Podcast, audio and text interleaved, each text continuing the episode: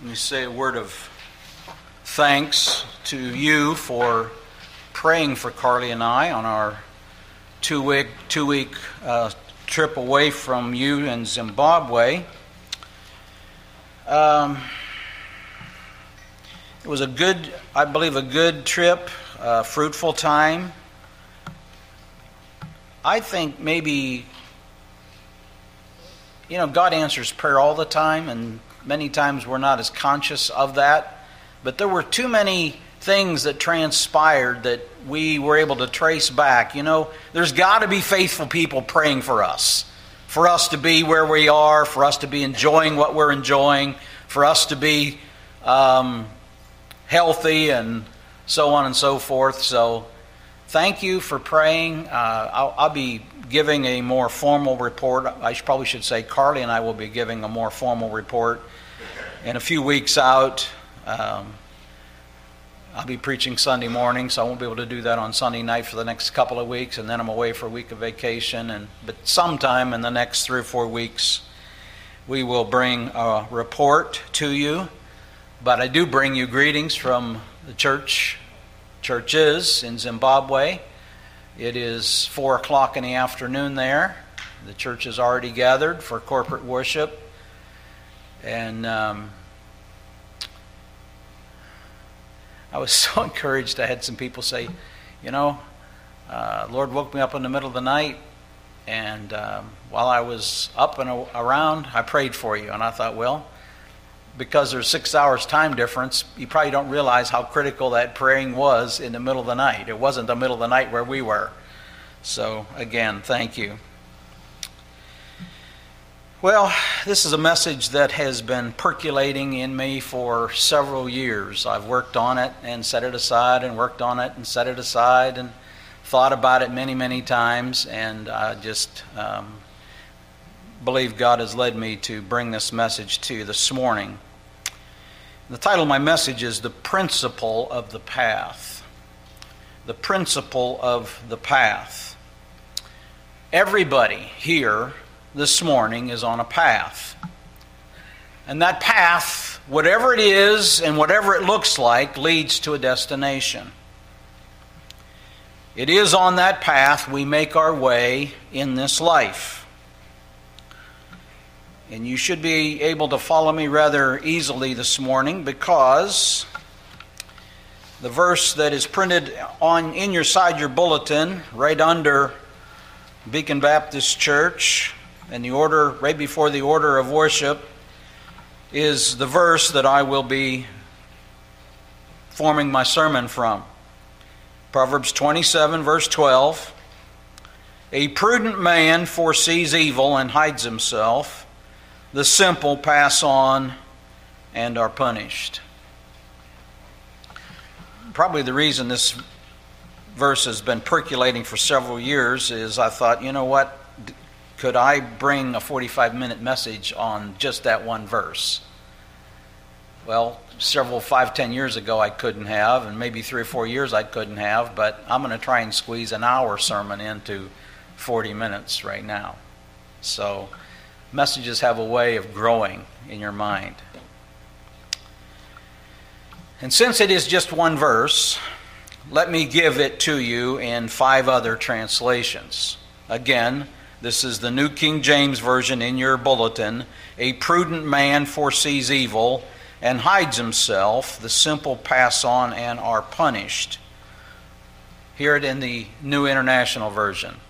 The prudent sees danger and takes refuge, but the simple keep going and pay the penalty. The English Standard Version.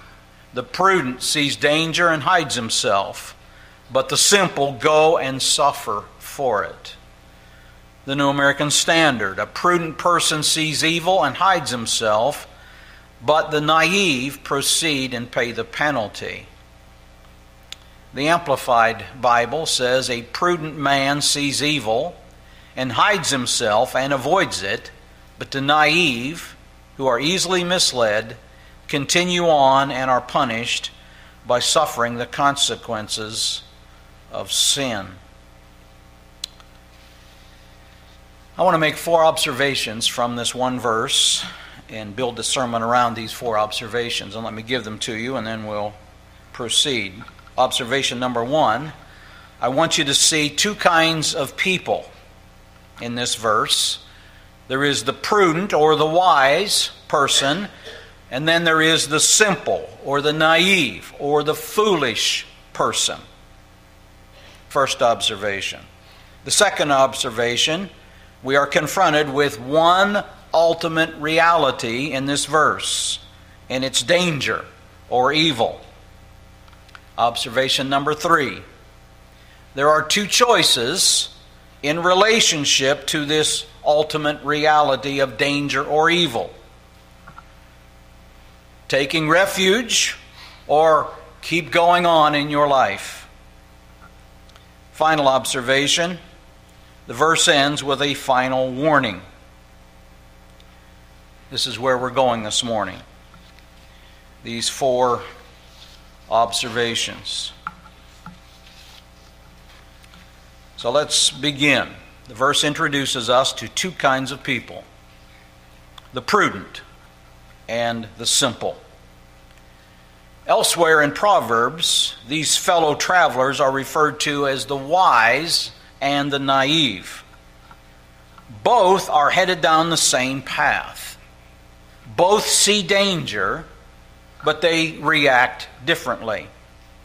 And consequently, they experience two very different outcomes.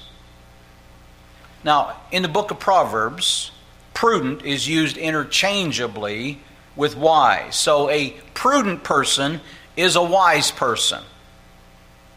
The implication here is that a prudent man or woman understands that all of life is connected, that there is a cause and effect relationship between what one does today and what one will experience tomorrow.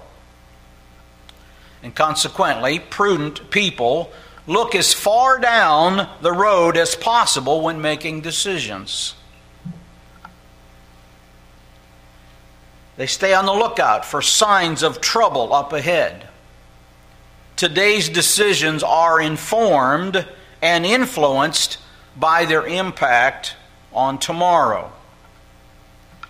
So, drawing on their experience or the experience of others, the wise, the prudent, they anticipate the future and choose accordingly.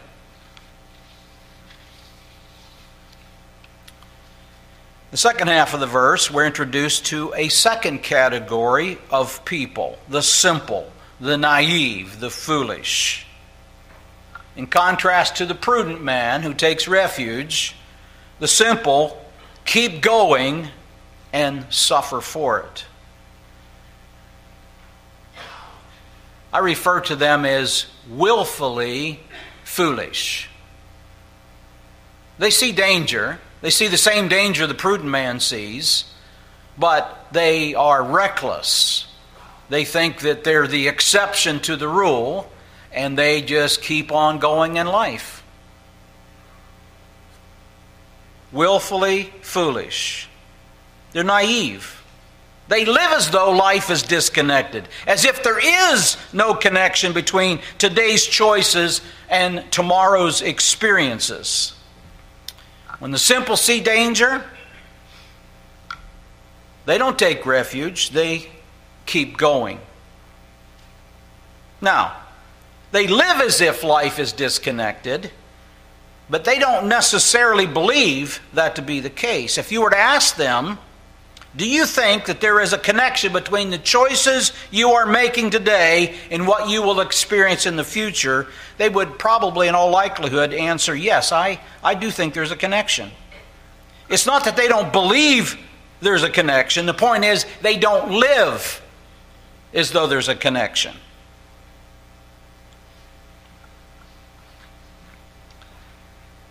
dangerous way to live. There have been a number of serious car accidents out our way, a mile and a half or so from our house. There's a four way intersection there, and they've put stop signs up, they've put red flashing lights up, and accidents continue to happen. And now they put rumble strips on the highways going north and south. And you have to be about brain dead not to know, okay, you better slow down.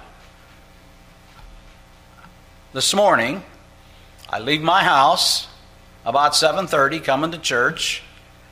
I look south and I barely could see a car coming and I thought I've got plenty of time. I get out on the highway and I start to accelerate and I get up the road a little bit and Here's a four wheel drive pickup truck right on my bumper. I'm thinking, dude, you are in a hurry to go somewhere. So I could tell he was really getting anxious. And I'm doing 55 miles an hour, the speed limit. And solid yellow line, boom, he passes me. And I know within an eighth of a mile, there's a red light flashing, there's a stop sign, and there's rumble strips. And I'm thinking, as fast as that guy's going, I'll bet he's not going to stop. You know what? He didn't. Never slowed down, got up there, went right through the intersection. That's a dangerous way to live. He got away with that on Sunday morning. He won't get away with that on Monday through Friday. That is a busy intersection. Some people live their life that way. Reckless risky. I won't suffer the, the law of unintended consequences. Life won't catch up to me. Oh, yes? Well, he got away with it. I hope he learns.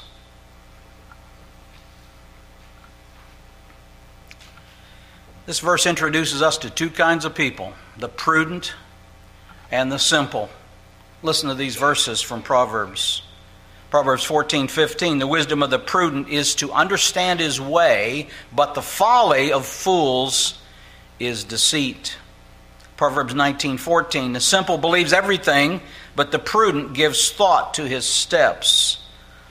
Proverbs 28, 26, he who trusts in his own heart is a fool, but he who walks wisely will be delivered. That's a good verse to tuck away the next time someone says, Well, I just follow my heart. That's my, that's my principle. That's my guiding principle in life. Just follow your heart. He who trusts in his own heart is a fool, the Bible says, but he who walks wisely will be delivered. So that's observation number one. Two kinds of people the wise or the prudent, and the naive or simple or the foolish. Now, observation number two the primary difference between the prudent and the simple is not what they see, but how they respond to what they see. And what is it that both see? Both see danger, the ultimate reality.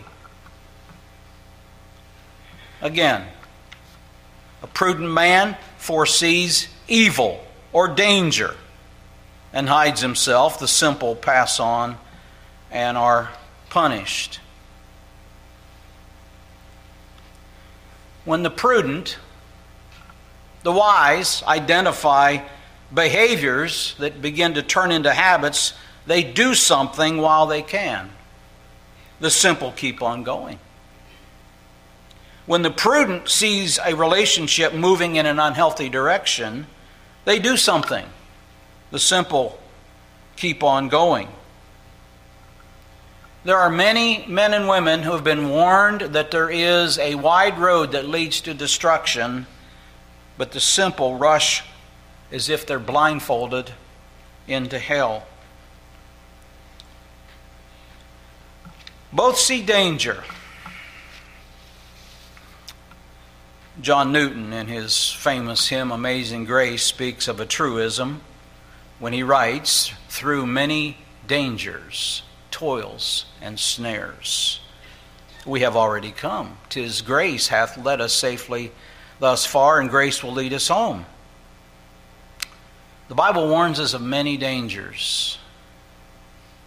Here's a sampling of warnings in the scriptures. I've jotted down some and I looked at them, and there are 12 of them. Don't make, don't make anything of the number 12. It just happened to be when I stopped on this particular point, but here's what the Bible says a smattering, a sampling about warnings. Matthew 7, verse 15 to 20 Beware of false prophets. Proverbs warns us Beware of the seductress woman. Beware of the devil's lies. Do not be ignorant of Satan's devices. Beware of the deceitfulness of riches. Do not be overcome by evil, but overcome evil with good. Romans 12 21. 1 Corinthians 15 33. Do not be deceived. Evil company corrupts good habits. Proverbs 22 3. A wise man foresees evil and hides himself we are warned of, defile, of the defiling nature of bitterness and unforgiveness in Hebrews chapter 12 and verse 15. 1 Peter 5, verse 8 Be sober, be vigilant, because your adversary, the devil, walks around like a roaring lion, seeking whom he may devour. One of the interesting experiences we had in Zimbabwe is at the end of the training conference, they took us up to a place called Inganyana, which is four or five hours north of Bulawayo, on the way to Victoria Falls, near Hwange National Park. And we stayed in these tents. Terry Anders, the son in law of uh, Laverne Waugh, married to uh, Laverne's daughter Shiona, run this uh, safari business there. So we stayed there two nights, and we were told when you're ready to go back to your tent, somebody with a high powered rifle will lead you to your tent. And I said, Well, I know where the tent is. I. Uh, no. What, what? There's danger. There's danger. Don't be a fool. Well, what's the likelihood that I'm going to be uh, attacked by an elephant or a lion? Well, pretty remote. How risky do you want to live? Well, they took that away from us.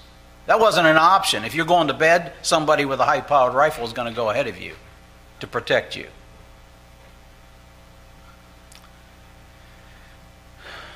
Matthew 7, verse 13 Beware of the inviting, alluring wide gate and the broad way that leads to destruction.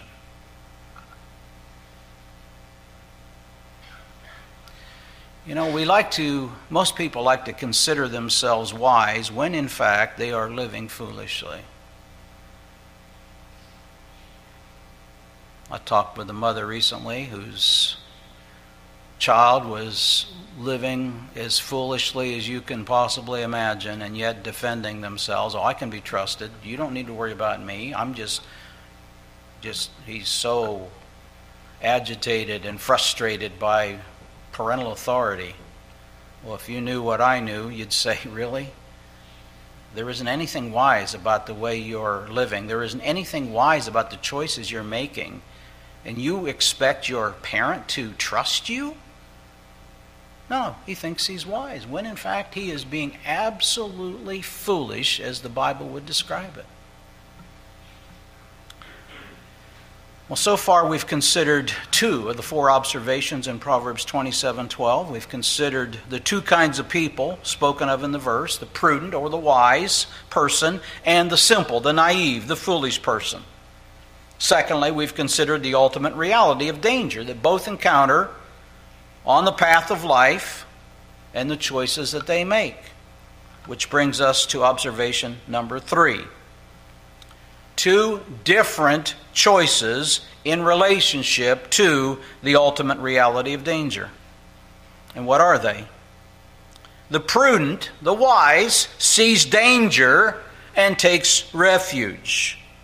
The simple, the foolish, the naive person ignores the warning, ignores the warning signs and the danger, and keeps going. The prudent man acts on what he sees. Seeing danger and doing nothing doesn't accomplish anything. There has got to be a course correction in the face of danger to avoid pain, heartache, regret, and loss. Now, I know that sounds obvious, but as a preacher, I live in a world of nodding heads and note takers who walk out each and every Sunday and more often than not do very little with what they hear. Because it's easy to be a hearer of the word and not a doer. To be warned, to be convicted, to be exhorted, to be challenged by the word of God, to act in response to some threatening danger, and just keep on going. Make no change despite the Word of God coming to bear on your life. Because the Spirit of God is faithful. He knows you better than any preacher knows you. And the Word of God is sharper than any two edged sword. And it comes at you, it comes to cut you, it comes to correct you, it comes to change you. And if the Spirit of God is bringing the Word of God to bear on your life to bring change, and you, you I think I can hold out 10 more minutes until the preacher's done. Get out of here, get me a cup of coffee, blow the cobwebs loose, get on with my life, keep on doing what I'm doing. You say, well, I think you're over exaggerating. Well, maybe so. But that might, might not be too far away from some people's reaction and response to the Word of God as it's being preached. You're probably wondering why did he read Ephesians chapter 5, 21 verses, and he has not made any reference to that? Well, because I plan to make reference to it right now. I did make reference to the emphasis on our walking, our living, but listen to Ephesians chapter 5, verse 15 to 18. Be very careful then how you live, not as unwise, but as wise, making the most of every opportunity. Why? Because the days are evil. Therefore, do not be foolish, but understand what the Lord's will is. Do not get drunk on wine, which leads to debauchery. Instead, be filled with the Spirit. Do not be foolish. Do not be foolish. Too often, we are influenced by and take our cue from the culture in which we live, as opposed to being influenced and directed by and conformed to the Word of God that has been revealed. And that is a foolish way to live. Because if you handle money the way the culture tells you to handle money, if you conduct your morality the way the culture tells you to conduct your morality, if you deal and act in your marriage the way the culture suggests you should conduct yourself in marriage, you're going to find yourself in a bad way. We are commanded, we are called to live according to wisdom, not the current trends of culture. So, therefore, do not be foolish.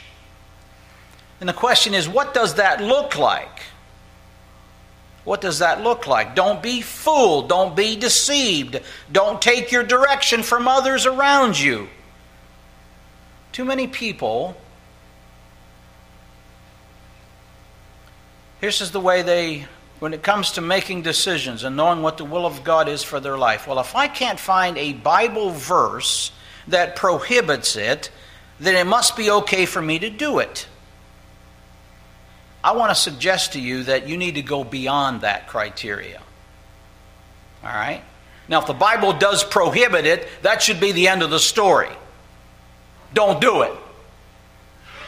But simply saying, I can't find a verse in the Bible that tells me not to do this, not to say that, not to go here, therefore I'm going to do it, is not a very wise course of action. Let me explain what I mean. I want to challenge you when facing those kinds of situations to ask three questions. Here are three questions to ask to know what is the wise thing to do because you're being commanded not to be foolish. What is the wise thing to do? Now, notice how personal this is. Here are three questions to ask. Question number one In light of my past experience, what is the wisest thing for me to do? not in light of what everybody else is doing, not in light of what is legal, what is permissible, what is morally okay. No, in light of the last time I did that, or thought that, or said that, what is the wise thing for me to do? Why am I saying this? Because you have a unique past. No one has a past just like yours. And your history predisposes you to certain things, certain temptations, financially, relationally, morally, ethically. And what might be okay for someone else, given your history, is not okay for you if you're going to be a wise person. That's question number one. In light of my past experience, what is the wise thing for me to do? Question number two What is the right thing to do in light of my current circumstances? What is the right thing to do in light of my current circumstances? In light of what just happened? In light of where I am emotionally? In light of where I am right now financially? The decision you might be weighing might be fine later on, but right now, it's not a good one. It's not the wisest thing to do. Question number three What is the wise thing to do in light of my future hopes? When you think of what you want for your marriage in the future, what is the wise thing for you to do right now? In, in light of what you where, where you want to be financially what is the wisest thing to do right now? In relationship to your children and their future what is the wisest thing dad mom for you to do right now? In light of the kind of man or woman you want to marry in the future what is the wisest thing for you to do right now you see how personal those questions are? You see how those questions are informed by wisdom? Not simply, I can't find a verse in the Bible that tells me not to do it, therefore I must be okay to do it. No. What is the wisest thing?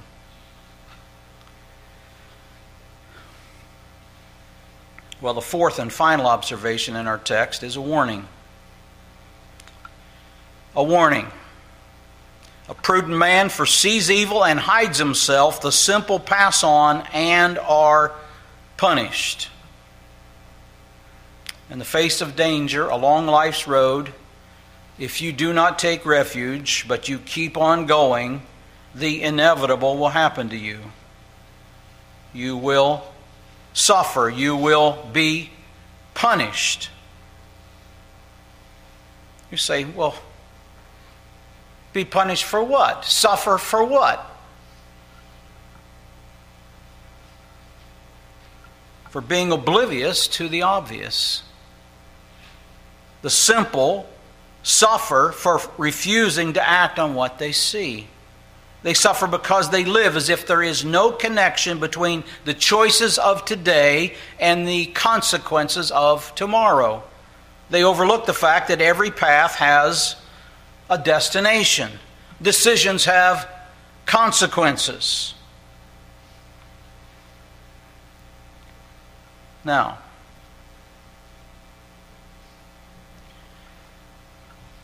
this proverb is a general principle.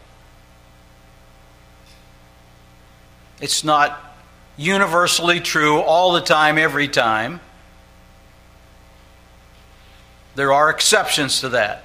Some of you sitting here saying, you know what? I have been a greater fool than I care to admit. But I didn't suffer. I wasn't punished. Well, that reality should not cause you to be presumptuous and throw out the Word of God. That reality ought to cause you to be thankful for the mercy of God that you didn't get what you deserved.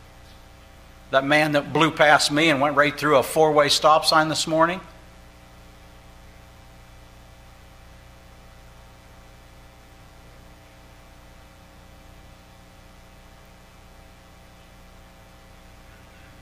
God has been incredibly kind and merciful to many of us. You know, when life's not going your way and you feel disappointed, frustrated, and the thought starts to come to your mind, and it's easily informed by this culture in which we live. There is an entitlement mentality God owes me. That thought comes into your mind, remind yourself of what really you are owed. What you deserve. What you deserve is punishment. What you deserve is hellfire. So banish those thoughts. God owes me. God doesn't owe you. God is a merciful God.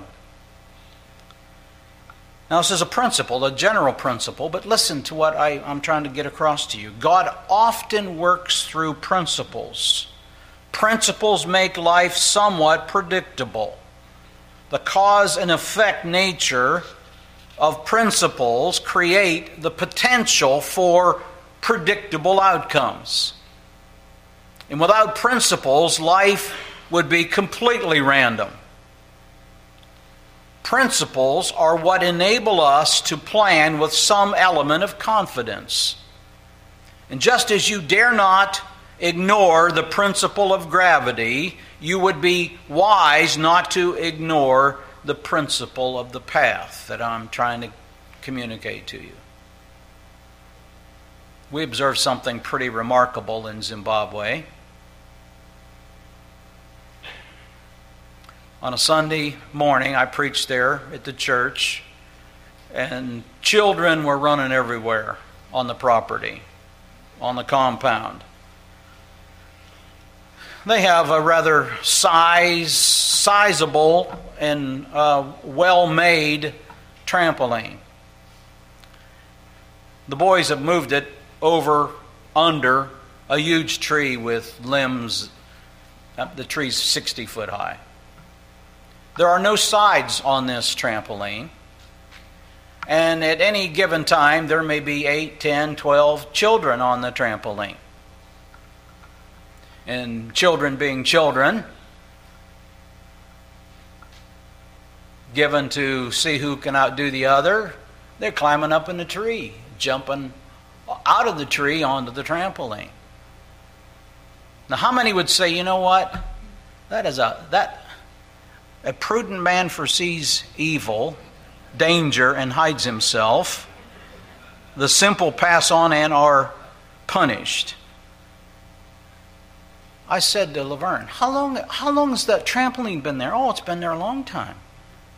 How many children have broken a wrist, broken an arm? None.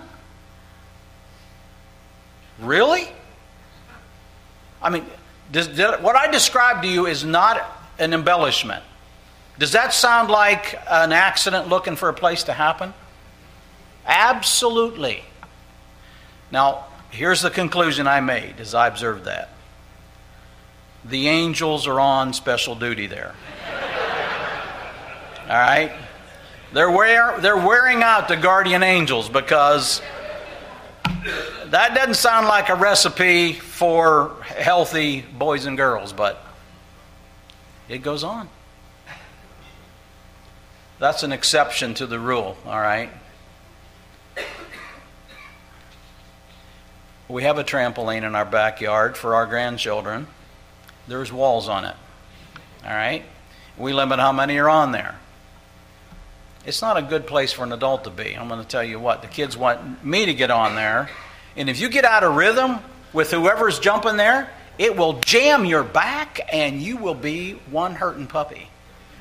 So I look for excuses to get out of that when the children want me to be on there with them. We're talking about the principle of the path. The principle of the path, like all principles, is universal. It is not a respecter of persons. It doesn't matter whether you're rich or poor, young or old, famous or unknown.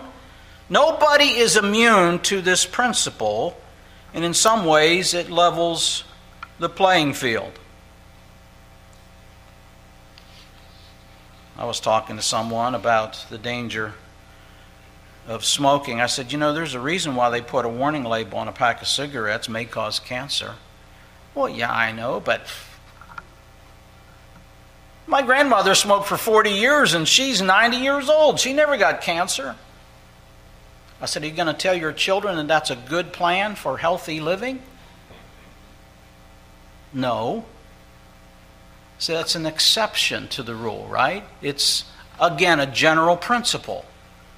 Don't buy into the lie because you can point to an exception that you're going to be the exception. This is the principle of the path. You're on a certain path, it's going to lead you to a destination. I have seven minutes to bring this message to a conclusion, and as I do, I have four questions. The first three, I'm sorry, the first third of the book of Proverbs pictures wisdom. And there's this picture of wisdom standing in the streets, crying out for the wise and godly man to pursue her. Question number one Are you a wise person? Are you a prudent person? Or are you a simple, naive, foolish person? Now, we're inclined to think the best of ourselves. Just like that teenager I was telling you was living absolutely foolishly and thought he was walking in the path of wisdom. So, maybe a better question is to ask the person who knows you the best maybe your spouse, maybe your friend. You know, I don't want to be deceived. Would you? I'm going to ask you a question. Do you think, knowing, knowing me, knowing how I live my life, knowing how I lived this past week, am, am I walking in a path of wisdom or am I naive? Am I foolish? That is a very good question to consider. Well, hear the wisdom of God this morning. The prudent or the wise. He sees danger, he takes refuge, but the simple, the foolish, keep going and suffer for it. Question number two because none of us have arrived, because we're all a work in progress, what specific application has the Spirit prompted you to act upon this morning?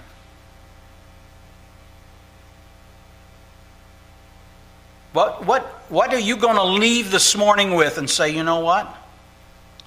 That message was for me. God has something for me in that message.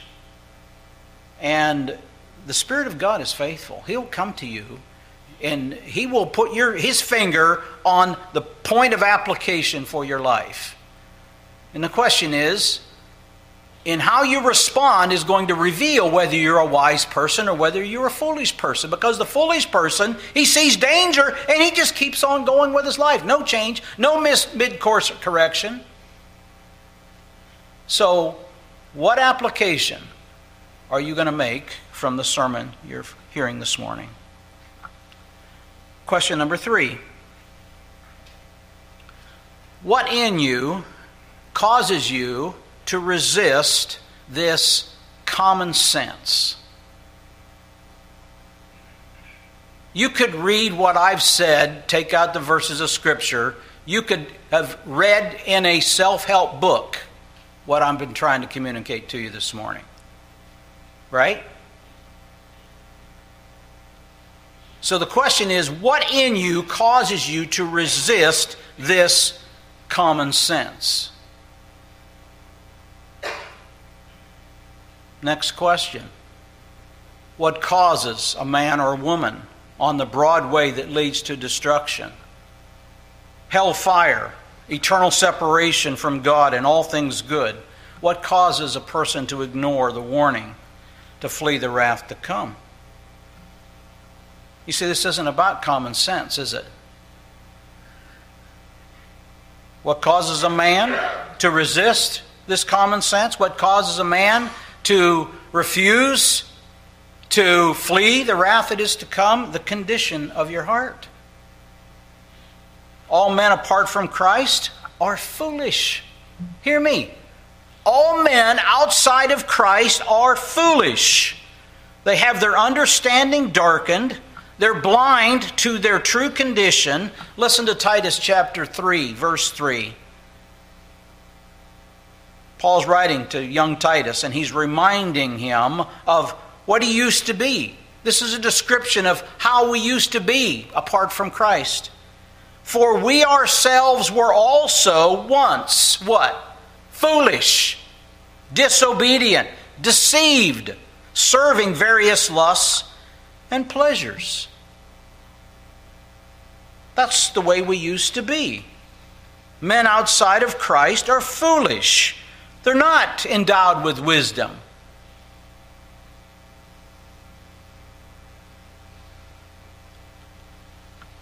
So this isn't a matter of, I've got two choices here for you. Are you going to choose wiz, the path of wisdom, or are you going to choose the path of foolishness? That's really not the question. Here's the question Choosing the right path begins with submission, not information. submission to the one who knows where each path leads, as well as where each path doesn't lead. Submission to the one who knows what's best for you better than you know what's best for you. It's tempting to think that information alone is enough. But generally speaking, information is not the problem. Independence is the problem. Human autonomy is the problem. Resistance to God's authority is the problem. I want to live my life the way I want to live my life. No guardrails. I want to do what I want to do. That's foolishness, is what that is. Independence is our problem. And the solution for independence is the dreaded S word submission. Submission.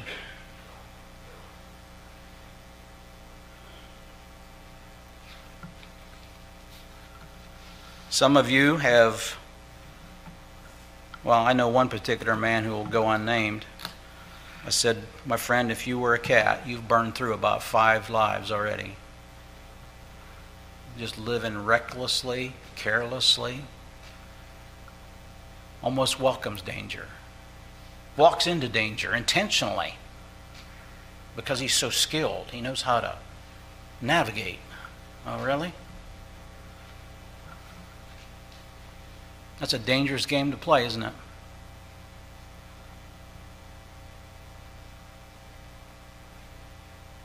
Now, the bottom line this morning is surrender, it's submission, and only God can do that in you.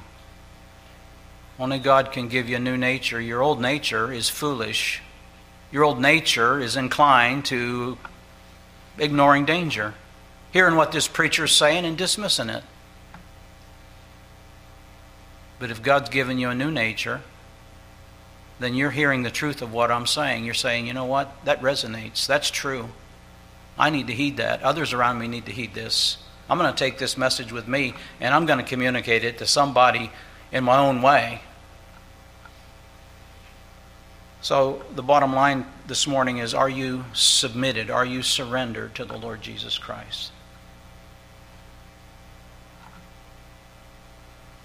You say, Well, I surrendered 32 years ago at the altar. No, no, wait a minute here. The Christian life is a life of surrender. It's a life of submission. It's surrendering each day. Right? There are many forks in the road on the path of life. Read Pilgrim's Progress. Read about the dangers that Bunyan was trying to convey. Life is littered with all kinds of potholes and obstacles and landmines. And the God who is able to come to a man who's on the broad way that leads to destruction and pluck him off the broad way and put him on the narrow way is the God who can keep you on the narrow way all the way to glory. even as a saved man or woman, we're not able to make our own way. Left to ourselves, we'd be lost out in the wilderness somewhere. So let's not be naive. This world is no friend of grace, and it is getting worse and worse. There's some hard decisions that some people are going to need to make. You know how easy it is. I'm not, I'm not bashing Facebook, okay? My wife's on face, Facebook. I've learned things on Facebook. I don't have time for Facebook. That's just who I am. My life is busy. but not because I necessarily have observed this with my wife. She's not on Facebook very much. She's on it a little bit, gets off. She finds this out, finds this out, tells me this, tells me that. Oh, that's great. Didn't know that. But Facebook can become an addiction. You get on Facebook and you intend to spend 10 minutes, and two hours have gone by, and you're still there. Is that a wise use of your time? And it's not just that, it's there's so many other things. We want to control our life. We want to be able to control those things that are provocations. And you can't do that. You can't live in isolation. So there's constant things coming at you.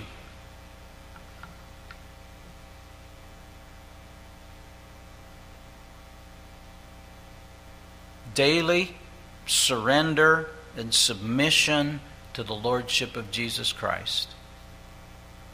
That's the key to the Christian life. Too many people. I repented. I repented. Let me think. When was that? 1964. You've never. You haven't repented of anything since. That's where they act. No, we are, we are repenting repenters. Our life is characterized by repentance. Our life is characterized by ongoing surrender and submission to the Lordship of Jesus Christ. Well, let us pray. Father, thank you for your word.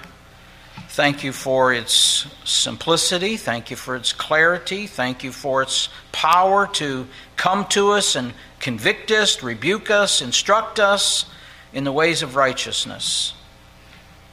Spirit of God, take your word and cause fruit to be borne from what people have heard this morning.